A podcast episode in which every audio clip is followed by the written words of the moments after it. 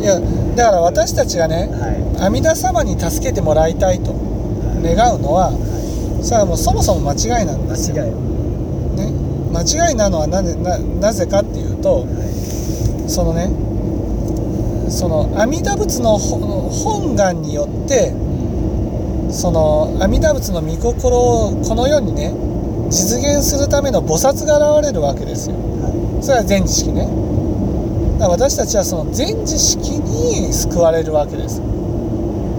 全知識がほんの普段の努力をしてくれるから